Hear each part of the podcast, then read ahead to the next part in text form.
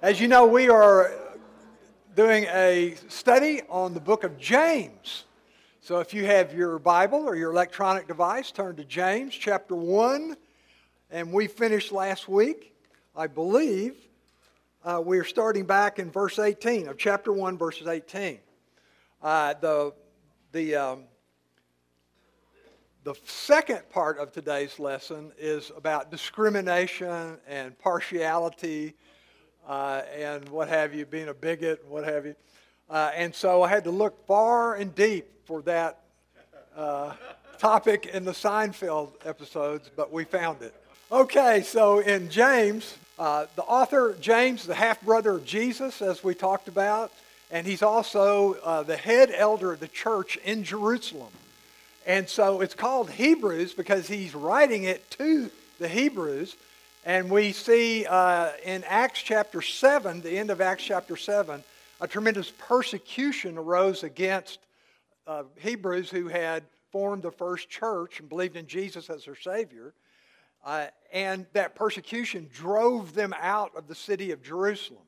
So James and the other apostles are still in Jerusalem of the church, and so he's writing this letter to all the Jews who have moved out and scattered around in the territories around Jerusalem and in Judea. Um, and because they were undergoing so much many difficulties, they lost because they'd come to Christ, they lost their family, they lost their friends, they lost their job. And so they were going through a lot of hardship and a lot of trouble. And so James is writing them this letter to encourage them to live their faith. Live your faith. And so, uh, so he's, as it says here, the uh, uh, the purpose is to encourage and exhort Christians to a life of maturity through faith, a call to applied Christianity. Uh, the theme is faith in action. Everything he says, every he goes through every subject, uh, basically saying this is what true faith looks like in action. So if you have the faith, you should be living this way. That's the concept that James is, is after. Last week, we saw two of the things that he's, he wants to consider. First of all, the trials, the tribulation, the trouble, the problems that they're going through. He says you should actually see God involved in them and, and rejoice in the providence of God, how he's even going to help you in the trouble.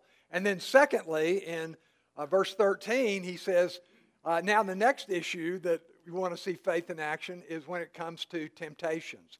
You're going to be tempted in every way. You need to not blame God like people are, tend to do. Why'd you make me like this? And I have, you know, I didn't have a choice. I couldn't help it.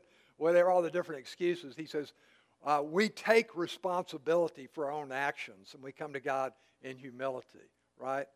Uh, and then uh, today, we're going to look at, first of all, the response to the Word of God.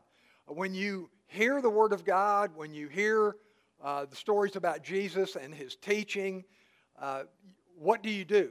And so he's going to say, you know, in the very first deal, he's going to give commands of what our active faith should be is to be, we, we listen intently and we learn.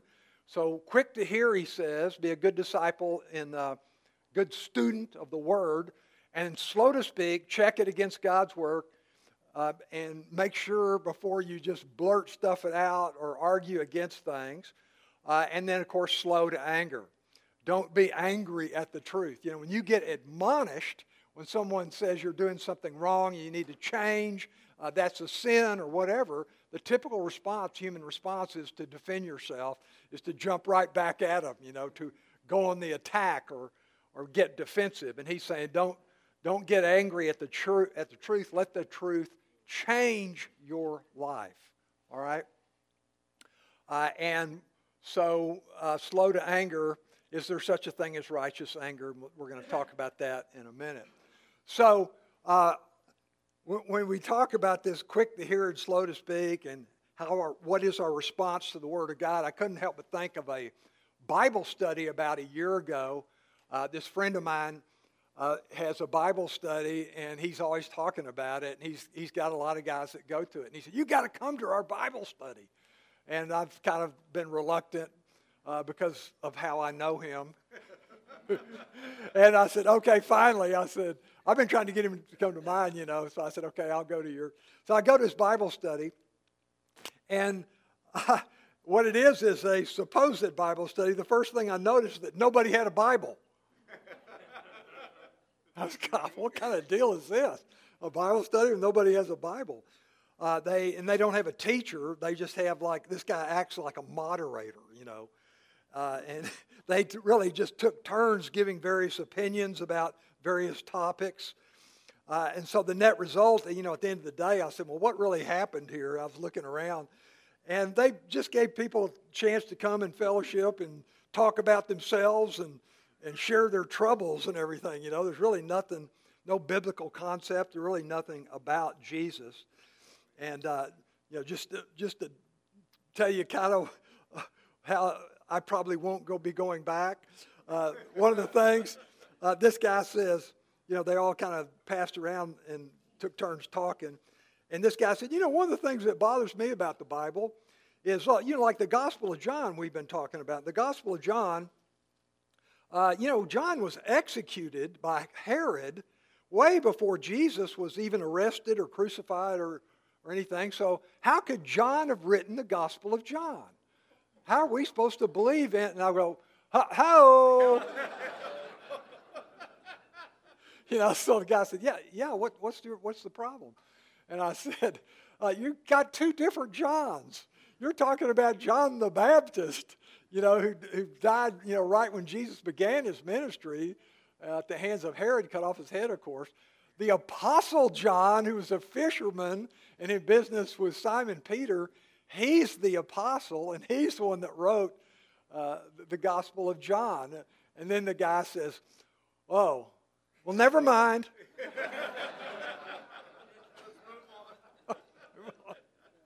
and the whole Bible study was like that, you know?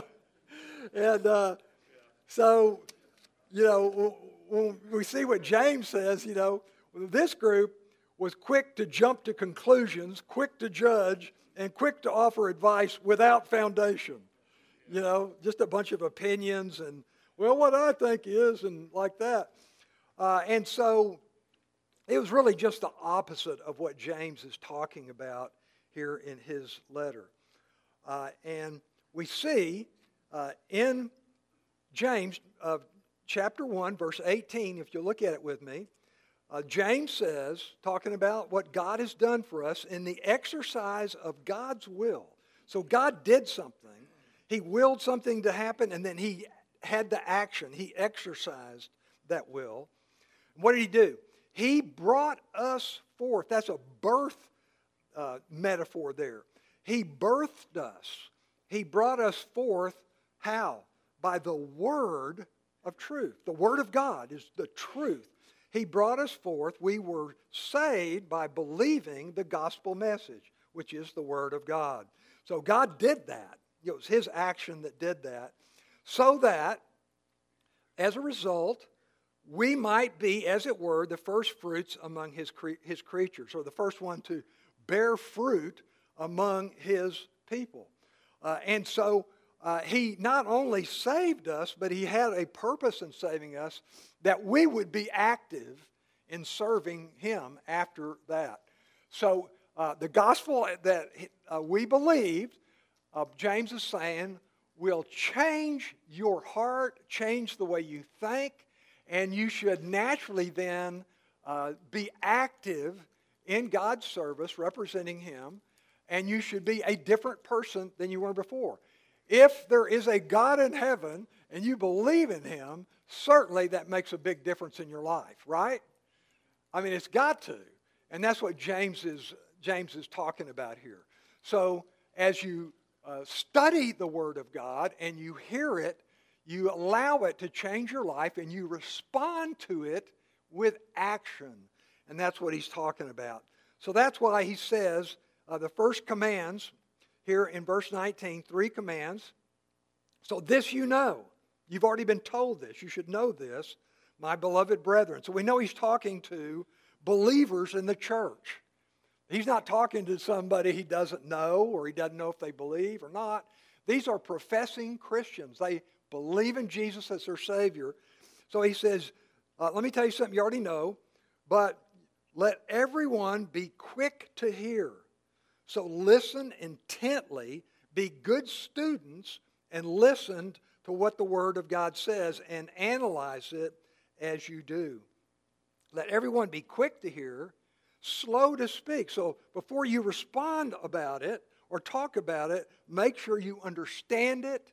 Make sure you know you've analyzed it and you've got and you've got a uh, understanding of it before you just start throwing wild stuff out there like people are prone to do. Then he goes on, uh, be quick to hear, slow to speak, and then slow to anger. And that, of course, uh, would be in the case where when you hear the word of God and it in any way convicts you, how are you going to respond? So, I mean, when you hear, when you study like Romans 3.23 and it says, all have sinned and fall short of the glory of God, are you going to go, wait a minute, not me? You know, uh, which people are prone to do when you tell them they're sinners, rotten to the core. right? Uh, and so he's saying, uh, don't be angry at the conviction that the Word of God will bring to your heart, because that's one thing that it does. Uh, just some passages that we've got. Um, the importance of Scripture. Uh, Paul wrote 2 Timothy 3:16, all Scripture, which is what James is talking about, the Word, all Scripture is inspired by God. It's inspired by God, and therefore it's profitable for teaching, for reproof, for correction. That's what somebody might get mad about, is getting corrected, right? So uh, it's the Word of God uh, is inspired by God, and it's for a purpose. God has given it to us, has given His inspired Word of God uh, in order to teach us, uh, to reproof or admonish us, change our bad habits, you might say, uh, and also for training in righteousness. And the result then should be that the man of God be adequate and equipped for every good work.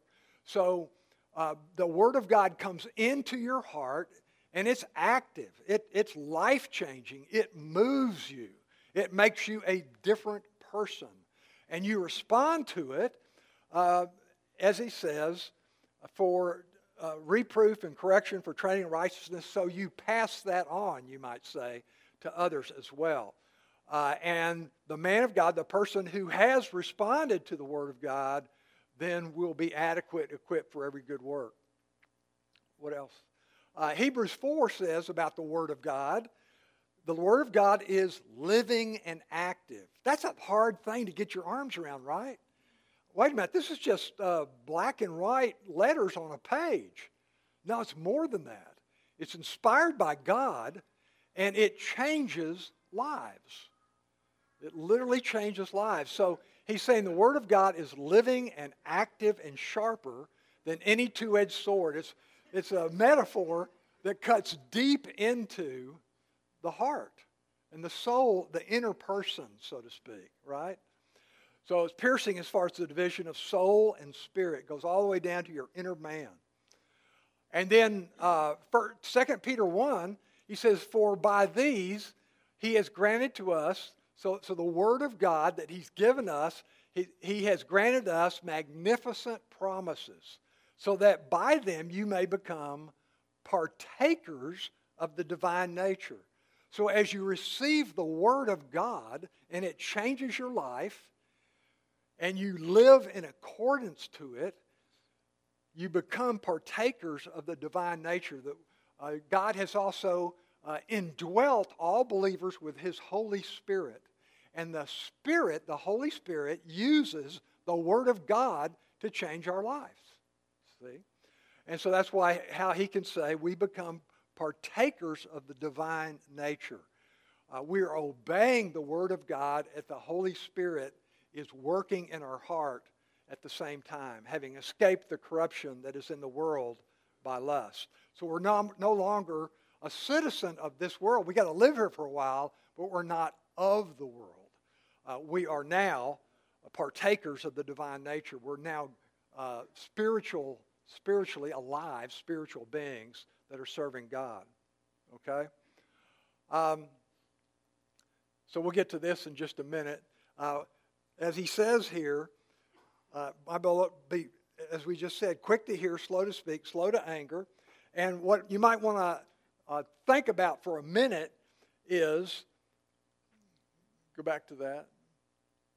Okay, in Ephesians 4:15, uh, slow to speak, right? He says, okay, how, how do we respond and how do we talk to each other? Speaking the truth in love. Think about how difficult that is. You know, you know people, and maybe you are the people that says, I just tell it like it is, right? You've ever heard that before? And uh, people really like, some people really like the shock value of that. I just tell it like, remember Howard Cosell? I remember on Monday Night Football, you know, he'd say some outrageous comment, and Don Meredith would call him on it, and he'd go, just telling it like it is, dandy. is that pretty good? This group can't even remember Howard Cosell, so I got away with uh, and so Don Meredith would say, Oh, telling it like it is? Really, Howard? You wear a toupee, you changed your name, you've had a nose job, uh, t- and you tell it like it is? Is that right? Uh, but we, on the other hand, we speak the truth, but we do it in love. Now, that's a pretty good trick to be bluntly honest with somebody, but to do it in a way that you don't hurt their feelings, right? And so uh, that is what we are about.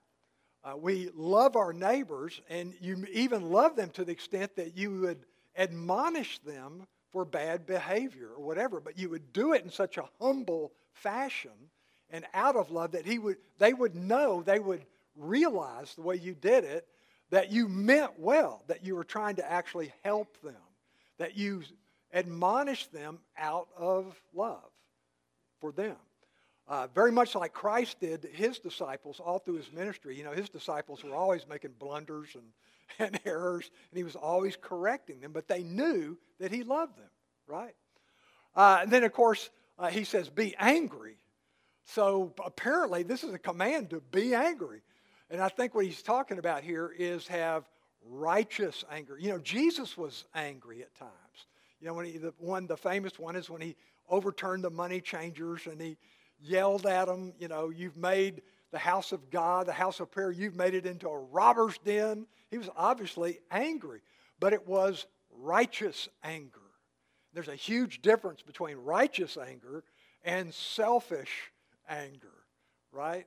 So when someone uh, would maybe admonish you with the Word of God, instead of receiving it maybe in the spirit that it was given, you would come back defensively. And that would be what we would say selfish anger. Or you maybe even come back and go, oh, yeah? Well, what about you? You know, and you start listing all of their errors. Uh, so he says, be angry. So he's talking about righteous anger. Uh, we've all had that. People have offended you, they've hurt your feelings, uh, maybe they've slandered you. So you're angry about that, and you should be. But he says, do not sin. See, that's the key. How can you be angry and still not sin? And so the obvious example, you know, if someone slapped you, Jesus says, don't turn around and slap them back, right? Turn the other cheek. Um, so you're not happy that you just got slapped, but you don't, in turn, you know, do the same thing. Uh, and so that's the key. How do you have that righteous anger? And he says, Do not let the sun go down on your anger. So do something about it. Uh, so you confront the person in a loving way and you work it out, or even if you can't work it out because of their response, you forgive them, right? And of course, Jesus says it's, it's in the Lord's Prayer, right? Uh, you've been forgiven and you must forgive others. And so forgiving someone just takes you, doesn't take them. You know, reconciling takes two, both of you. Uh, and you try to do that, but if you can't, the least you can do is forgive. And of course, the Greek uh, phrase for forgiving in the New Testament is to let it go. To let it go. That's we have a hard time doing that, right? We want revenge. That's a natural thing, is to get back at them. You know, like somebody told me, they said, uh, "I don't let the sun go down. I stay up and plot revenge." right? Uh, but that's not what Jesus is saying. Uh, and so uh, when he says here, don't be angry, so when someone uh, approaches you or you're studying the word and like the teacher says something that convicts you, you don't say, "Oh, I don't believe that." I mean, I've having done this a million times, I've actually had people go, "Well, I don't believe that. I believe blah blah blah." And I said, "Well, what's your foundation for that? What's your source?" Well, that's just the way I feel. and I said, "No one cares how you feel. Uh, this is the foundation for the truth, and this is why we call this a Bible study." This is not a Jeff study or a Charlie study. This is a Bible study, right? Uh, and so he can say these commands. And basically, he's telling them, you know, you need to listen intently, let the Word of God soak in and convict you, all, like he said, cut you all the way down to the soul of the Spirit before you respond to these things quickly. Like in that Bible study I was telling you I went to, uh, they were just, you know, going back and forth at each other. You know, God said, well, I think this. Oh, you're wrong about that. I think this, you know. I mean, it wasn't even, the, they weren't even listening to what anybody else was saying, you know, because they were thinking of their next argument is all they were doing, right? So uh, he goes on to say, for the anger of man, this selfish anger, uh, doesn't accomplish anything.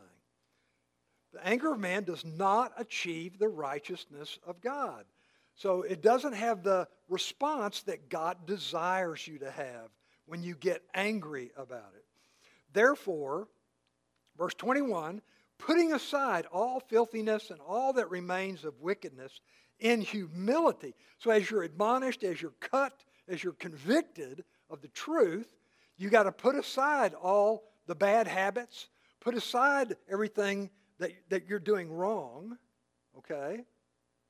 And then what remains is your humility, having, having you know, taken it so well, and you receive the word implanted. I love that phrase. You receive the word, the gospel, the truth of God implanted.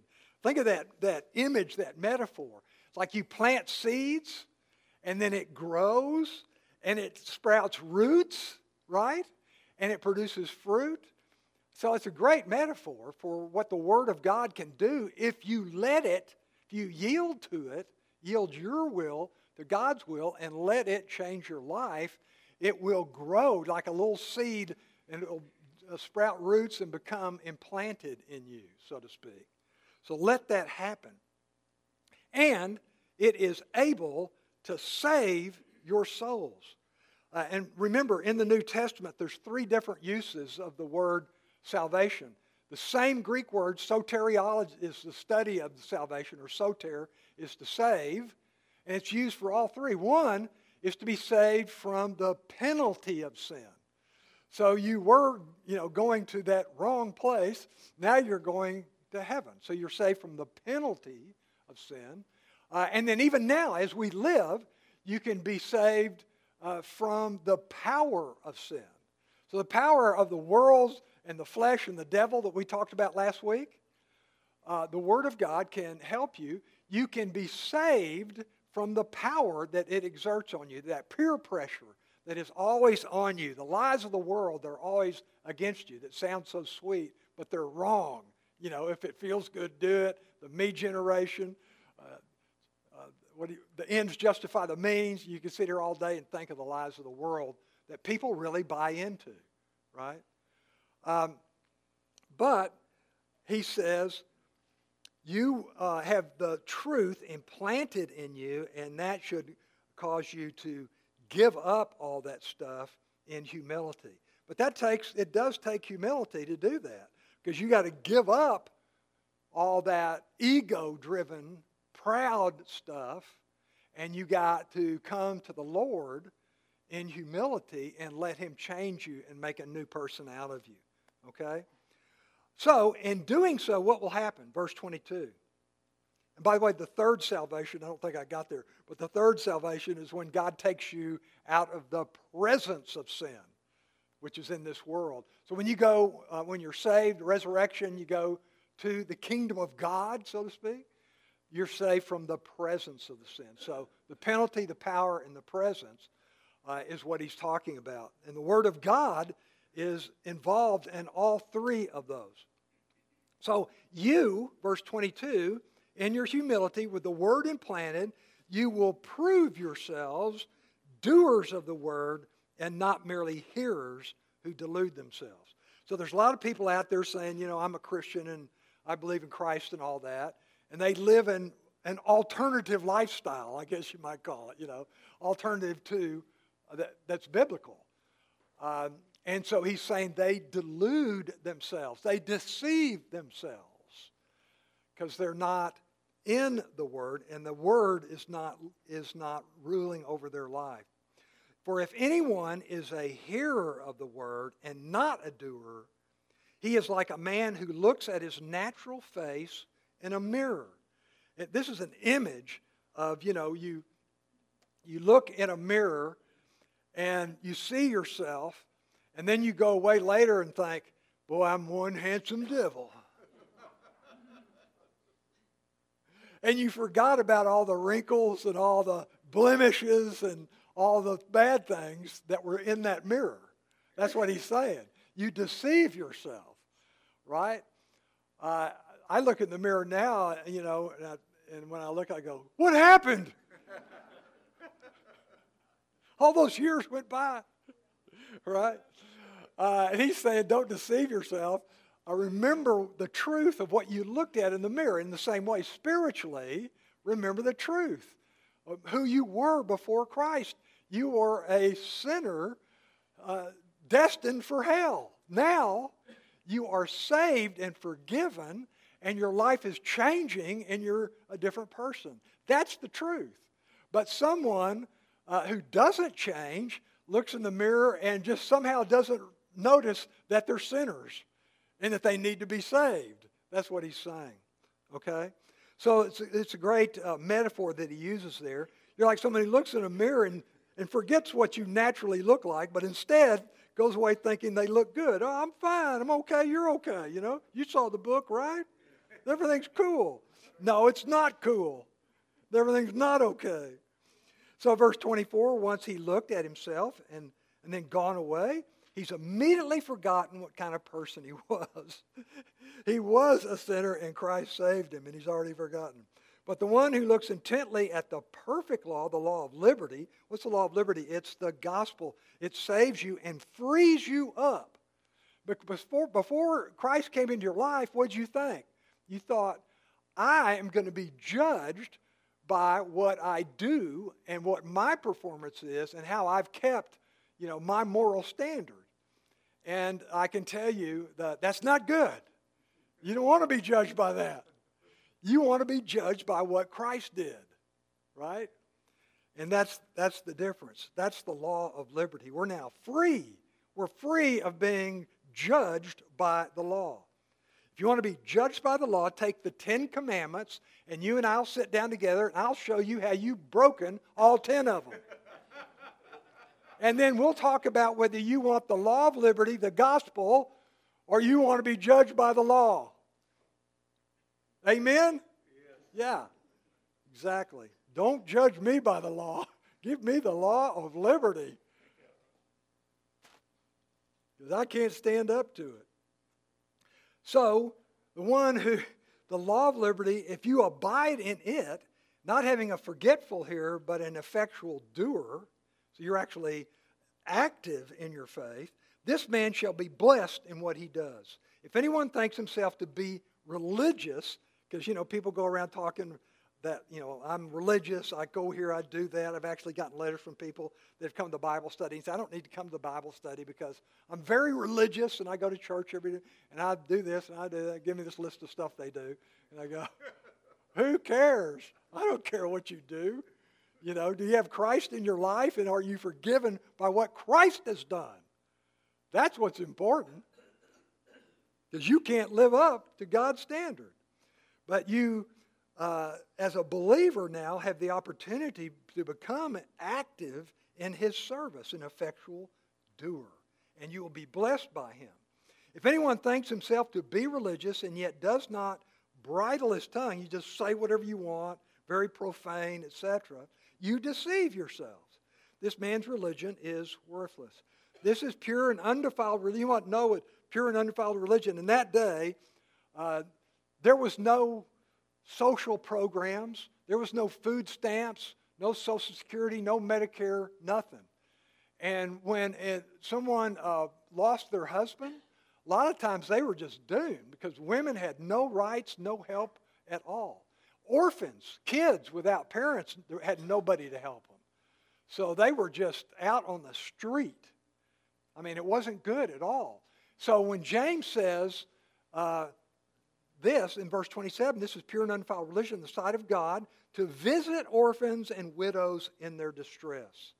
He's saying, how do you measure up when it comes to doing good deeds that cannot be returned? I think we're all real good about calling somebody that owes us a favor.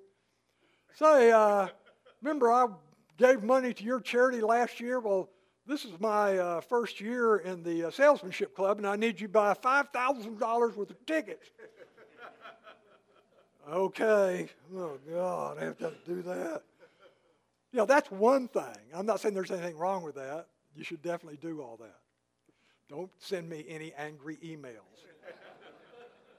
I shouldn't have used anybody's name. Uh, but what he's talking about, how do you respond to people that can't give back? He said, that is faith. That's giving in faith. Okay? Unstained, he says, by the word, right? So, uh, the most exa- uh, obvious example of what he's been talking about here is teenagers. Teenagers, the, you know, be, would you tell your teenagers the truth? Parents know what's right and best for them. They tell them the truth. What's the typical argument? They come back and it's a big argument. Everybody's doing it. Everybody's going. I got to go. You got to let me, right? What's the problem? They live in two worlds. Teenagers live in two worlds. They got a world at home with their parents that's stable and according to what's right and wrong and good direction, but then they go to school or out with their peers, their fellow kids, teenagers, and it's just the opposite. They want to go and be wild and crazy and have fun, pleasure, and everybody's telling them, we're going to do all this stuff, right? They live in two worlds. That's basically what James is talking about. We also live in two worlds. There is a godly spiritual realm, and there is a world out there apart from God that wants to put the peer pressure on all of us and not respond to the Word of God, but respond to what the world is saying and doing, right? So, the truth conflicts with what they think will make them happy and significant and pleasure, so they go with the other. And that's what James is talking about. If you respond to the Word of God, it will make a difference and it will be revealed in your life. Okay? Uh, and then the next topic uh, that, he's, that he's going here in chapter 2, verse 1 through 13, is one know, the movie clip was really about is uh, yeah, faith in action, but it's take it's having partiality with evil motives. So, I mean, the most obvious example that he gives here as well is you're in church and let's just use a couple of examples that you're familiar with. John the Baptist comes in. You're the usher at church. John the Baptist comes in. Remember the description of John the Baptist? He lived in the wilderness, never took a shower, had a beard, wore a burlap sack, sandals, right? Rough looking character. So he comes in. Meanwhile, Mr. Potter you know, you know Mr. Potter in the, the movie uh, It's a Wonderful Life? Mr. Potter comes in and he's, you know, he owns most of the city and everybody's afraid of him and he's super rich, you know, so you put Mr. Potter on the front row in the cushion seat and John the Baptist, we don't want anybody to really see this guy. You stick him in the very back row in the corner. Uh, that's what he's talking about the partiality with evil motives, right? Uh, and just a few passages in the New Testament about that because in the old, in, in the first century, Roman Empire, first century is what we're reading, where James was. Uh, you talk about uh, trouble between gender and races and what have you. They had, we got nothing compared to what they had. Half the Roman Empire were slaves. So it's a good chance that half of the church were slaves. So you go to church and you might be sitting right next to a, a free person, right next to a slave, right? You can imagine how difficult that was initially for people to accept that. Uh, women had absolutely no rights. In the Roman Empire, the only person that had rights was a white male patrician. They had different. They had kind of a caste system in the Roman Empire: patricians and the plebeians and the slaves. And only the patricians had any rights at all. Uh, that Rome was a republic, but only the patricians could vote. You know? So women didn't vote, slaves couldn't vote. So, I mean, they had some class and uh, differences, and they had plenty of discrimination. So it's a big deal in the first century when James wrote this. But what did Jesus say? There is now in Christ neither Jew nor Greek. There doesn't matter what nationality anymore. There's neither slave nor free man. They're all the same. There is neither male nor female. God doesn't recognize gender as far as your spirituality. For you are all one in Christ Jesus. This is the church. This is the church. Uh, and then in, I think it's second, First Samuel, how, how does God judge you? Like the Lord told to Samuel, don't look at someone's appearance the height of the stature because I've rejected. For God sees not as man sees. Man looks at the outward appearance. Only God looks at the heart. God knows what's in your heart. And that's how he judges you. Uh, and 2 Corinthians 5, uh, Paul writes to the church at Corinth and says, Look, we no longer recognize people as to race or gender or whether they have money or don't have money. We only recognize people if they have Christ or they don't have Christ. There's only two kinds of people. You either have Christ or you don't, in God's view. We recognize people differently, but what does God see? You have Christ or you do not. We now recognize people uh, only in a spiritual sense. And everybody that has Christ is a new creature, a new spiritual being. The old things passed away, all that worldly stuff, and all that discrimination and partiality, gone in God's view. Now, only new things have come. We're different. And so, obviously, what he's saying in uh, chapter 2, 1 through 13 is we need to act different, treat people better.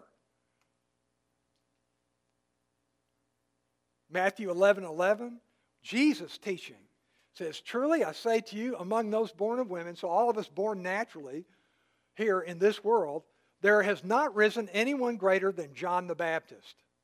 And remember who John, you know, we just described John the Baptist, roughest looking guy you'll ever see. And uh, somebody asked for John the Baptist diet for lunch next week. Remember what it was? Locusts and honey, wild honey and locusts or whatever, you know, bugs. He's a rough character. And so, what did Jesus say? He is the greatest man that's ever been born. Wow. And yet, he's this rough character that lives in the wilderness. Uh, how many banks did John the Baptist own? Uh, how much money did he have? Nothing, nothing. Goose egg. Uh, how, what kind of wardrobes did he have? Goose egg. I mean, you go through about a hundred questions. What car did he drive? Goose egg. Where was his home? Goose egg. Nothing. And yet he's the greatest man who ever lived in God's view. The good news is that the one who is least in the kingdom of heaven, so in heaven, everybody there will be even greater than John the Baptist. How so? Because there are no sinners in heaven. In the world we live in, everyone is a sinner in God's view, not mine. I, I don't make judgment. but in God's view, Uh, everyone needs a Savior, see? But in the kingdom of God, we will all be saved and forgiven. In the resurrection, no longer have sinful bodies. That's what he means. What else we got? Nothing? Okay. I was just on a roll. and so he says here uh, in chapter 2 My brethren, do not hold your faith in our glorious Lord Jesus Christ with an attitude of personal favoritism for some people and not others. For if a man comes into your assembly with a fine, with a gold ring and dressed in fine clothes, and there also comes in a poor man, dirty clothes, and you pay special attention to the one wearing the fine clothes, and you say, Sit in a good place. And you say to the poor man, Stand over there in the corner, or whatever, sit down by my footstool. Have you not made distinctions among yourself and become judges with evil motives? So he's talking about selfish partiality. And don't confuse that. Uh, there are some cases where we absolutely need partiality. We absolutely need discrimination. What would that be? Uh, you know, anybody have any teenage daughters when you're much younger? You ever have any daughters? Well, if a guy shows up, you know, with a mohawk and a goatee, and he's got a van with a mattress in back, you need to discriminate. You're not going out with this guy, right? If John Dillinger walks in the bank, you need to discriminate because he's going to rob it.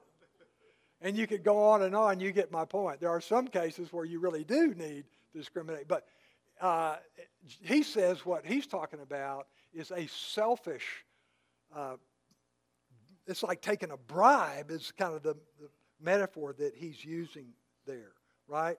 Uh, a joke, my favorite story, the, uh, the young man from Boston was trying to get a job at a Chicago bank. And he gave his references. So they asked the people in Boston to write references, and they came back and said, The young man is born of the finest heritage in Boston, the first families of Boston, the Saltonstalls and the Kellys and the Kennedys, and on and on and on. And we can trace his heritage all the way back to the royal family in England. And the Chicago Bank wrote back, We did not want the young man for breeding purposes, just work. exactly. Uh, and so we don't care about any of that anymore. And so he says, verse 12, so you say, you profess Christ, so act like him as those who are to be judged by the law of liberty. So you're going to be judged by God and given grace and mercy. And so you give grace and mercy also to, to each other. Uh, and of course, that, that uh, you know, brings up, you know, uh, as I said before, do you want to be judged by the law or judged by what Christ did? You know, and it comes down to do you want grace or do you want justice when it comes to your judgment? I recommend grace. Anybody here want justice instead of grace? Going okay. Uh, I hope nobody ever raises their hand when I ask that. Uh, and so let me conclude with the parable of the Good Samaritan that, that comes down to all these things. Uh, the parable of the Good Samaritan, you're all familiar with it. And it all, all started with a lawyer who asked Jesus, And who is my neighbor? And he said, Love your neighbor. It's the greatest commandment. And the guy says, Well, who is your neighbor? He asked that because he was trying to avoid some people who might, he might be able to exclude, right? So it was an inappropriate question. He should have asked how he could love anyone who needed it, right? That he had an opportunity to help. And you know the story, the, on the road to Jericho, and a guy gets robbed and beat up and stomped and fallen by the road. And the, uh, the priest comes by and looks at him goes, ugh, goes to the other side. Somebody asked me, why didn't he help him? I said, because he'd already been robbed. Yeah, no.